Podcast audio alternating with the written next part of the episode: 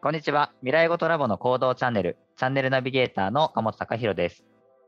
このチャンネルでは、考えながら働くをキーワードに、浜田先生と一緒にざっくばらんにお話ししていきます。今回の放送は第24回目になります。浜田先生、よろしくお願いします。よろしくお願いします。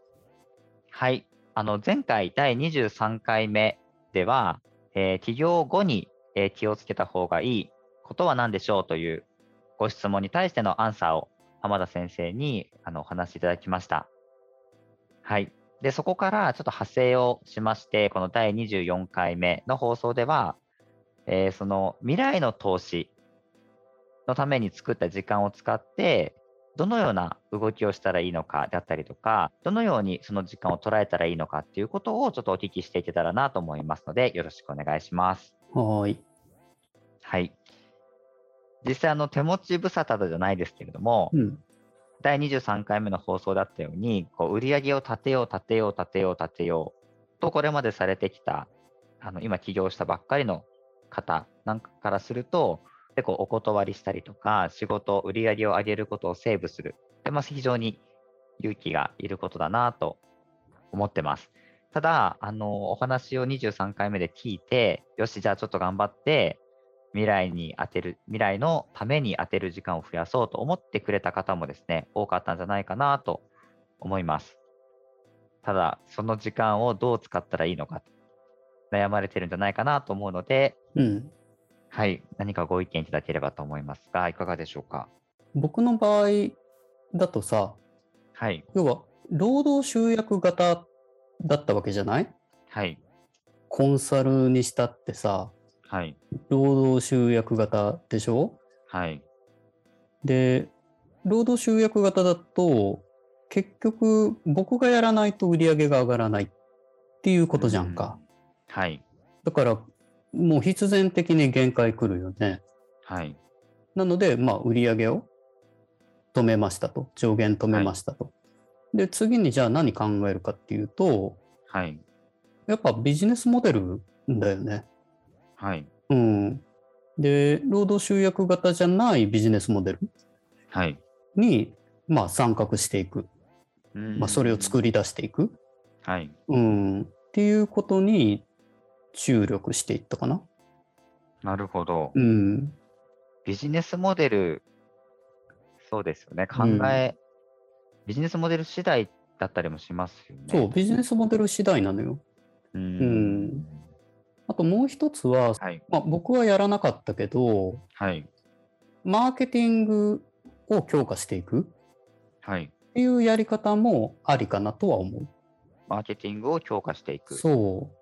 要はその、一人でやってる時って最初、はい、営業も全部自分でやんなきゃいけないし、来た仕事も全部自分でこなしていかなきゃいけないわけじゃん。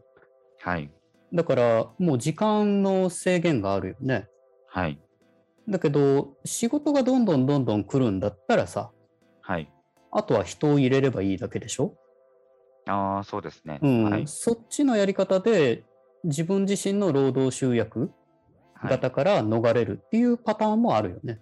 うーんうんまあ、僕はコンサルを主にやってたから、はいそっちの手段は取らなかったけど、はい、うん、コンサルだとさどうしてもそのクライアントははい。この先生にお願いしたいんですって言って依頼するうーんわけよ。うん、はい、 そうするとなんか人を入れてもちょっとじゃあこの人に言ってはやりづらいよね。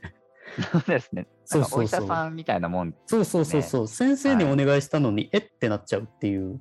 うーんうーんだから僕は新しい事業に参画して、はい、で、そっちのビジネスをはい動かしていくっうーんていうのが僕の会社のはい。ビジネスモデル。うー。うんだからそっちの参画した事業ははい。ストック型だよね。うーんうん。聞いてるリスナーの方にの中では、うんストック型って何って思った方も今一瞬いらっしゃるかなと思うので、そこうんうもん少し解説いただいてもよろしいでしょうか。ストック型はさ、一番わかりやすいのは、電気とかよ。電電気気とか、水道とか、うんうんうんあと携帯でもいいし。はい、一回入ると、基本もうやめないじゃん。そうですね。ねうんで、顧客が増えていけば増えていくほど、はい。利益は増大していくよね。売上も利益も。うんう。ん。そう簡単にやめないからさ。はい。だからストックしてるでしょ。ああ、そうですね。そうはい。だからこのストック型がやっぱりいいうんとは思うね。それこそあの昔ってどちらかというとこう、そのストック型と呼ばれるビジネスよりも、どちらかというと一回こう買ってもらった売り切り型うんうんの方がすごく多かったかなと思うんですけど、ああ、それはもう経済がさ、右肩上がりの時はそれでいいのよ。うんうーん。だってみんな買ってくれるんだもん。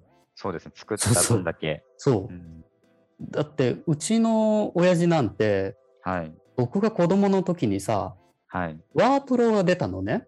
はい、で、最初のワープロって液晶が1行しか表示されてなかったの。はい。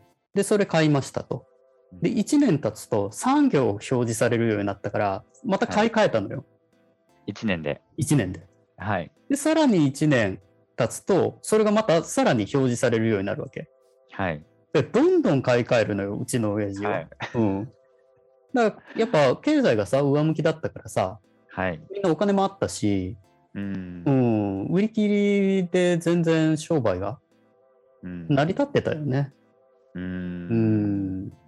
だけど、今はほら、もう、いろんなビジネスがさ、サブスク前提で組み立てていくじゃない、だかはい、らサブスクがもう本当にそのストックはい。うん、っていう形になってくるから、うんそういったこうビジネスモデルを考えるときには、やっぱりそこ全体的なこう社会全体の流れであったりとか、そういったこともこう考慮しながらもちろんもちろん、ですよね。ストックの弱いところは、はい。移り気うんになられた時っていうとこだね。例えばさ、僕ははい Apple Music はい、契約してるけどさ、はい。その前は Spotify 聞いてたんだよね。ああ、そうだったんですね。うん。っていう風に、あっという間に移りやすいっていうのは、ストックの危ないとこだよね。そうですね。すぐ簡単に入れて、簡単にやめれます。そうそうそうそう。はい。だから、そうは言っても、それをやめさせない施策とか、はい。うん、だからそういうことをこう考えて、組み立てていくし、はい。あとはその、時流に乗ってるかどうかっていうようなはい。ところは、絶対大事だと思うね。うーん。うん。時流を読むっていうことね、あ大切。時流をね、読むのははいそんなに難しくなくて、ああ、そうなんですね。うん、はいあの国の施策を見てればいいのよ。の施策。うん、要は国策にのっとっておけばぶれないからそう簡単に。ああ、じゃあ例えば、脱炭素とかもそうですけど、うんそういったこう大きな方針をちゃんと見ておくっていそううそうそうそう。ことですか。うーん。だから伸びてる会社ってみんなそうじゃない、そうですね。うん、国策絶対見てると思うよ。はい。うん、うんなぜなら向こう20年とか30年、はい。そう簡単にぶれていかないのでうーん。でそういういろんなこう縛りを設けた中でさらにはい。戦略をはい。練っていけば、まあ、大外れはしないよね。うーんうん。で今こう、リスナーの方々で、今聞いてくださってるこの放送回って多分23回も多分聞いてくれてる方々だと思うんですが、うんすごく今、作った未来への投資感をどう活用すればいいのかとか、具体的に例えばく国策って言葉も出てきたと思うので、まあ、そういったところをしっかりあ改めて確認しようって思えた方もいらっしゃるんじゃないかなと思いました。はい。ありがとうございます。今回、あの、第23回目からいただいた質問を元に答えた。で、その未来へ投資する時間っていうのをどう扱っていくかっていうのを取り扱ったのが、この第24回になりました。リスナーの方々聞いていて、非常に参考になった部分も多いんじゃないかなと思います。例えば、えー労働集約型、のビジネスモデルからそこからそうじゃないビジネスモデルを考えていくっていうことであったりとか場合によってはマーケティングを強化をして自分が動かなくてもどんどんどんどん人を当てれば事業が拡大していくというビジネスモデルを考えるということも非常にえー大事かなというお話でした。もう一度、そういえば自分の仕事は労働役型になってるなと思われた方は、あのぜひあのもう一度聞き直しをしていただきまして、ストックビジネスについてもお学び直せるかなと思います。それでは第24回の放送は以上となります。第25回目の放送でも皆さんに役立つ情報を発信していきたいと思います。それでは第25回目でもお会いしましょう。さよなら。さようなら。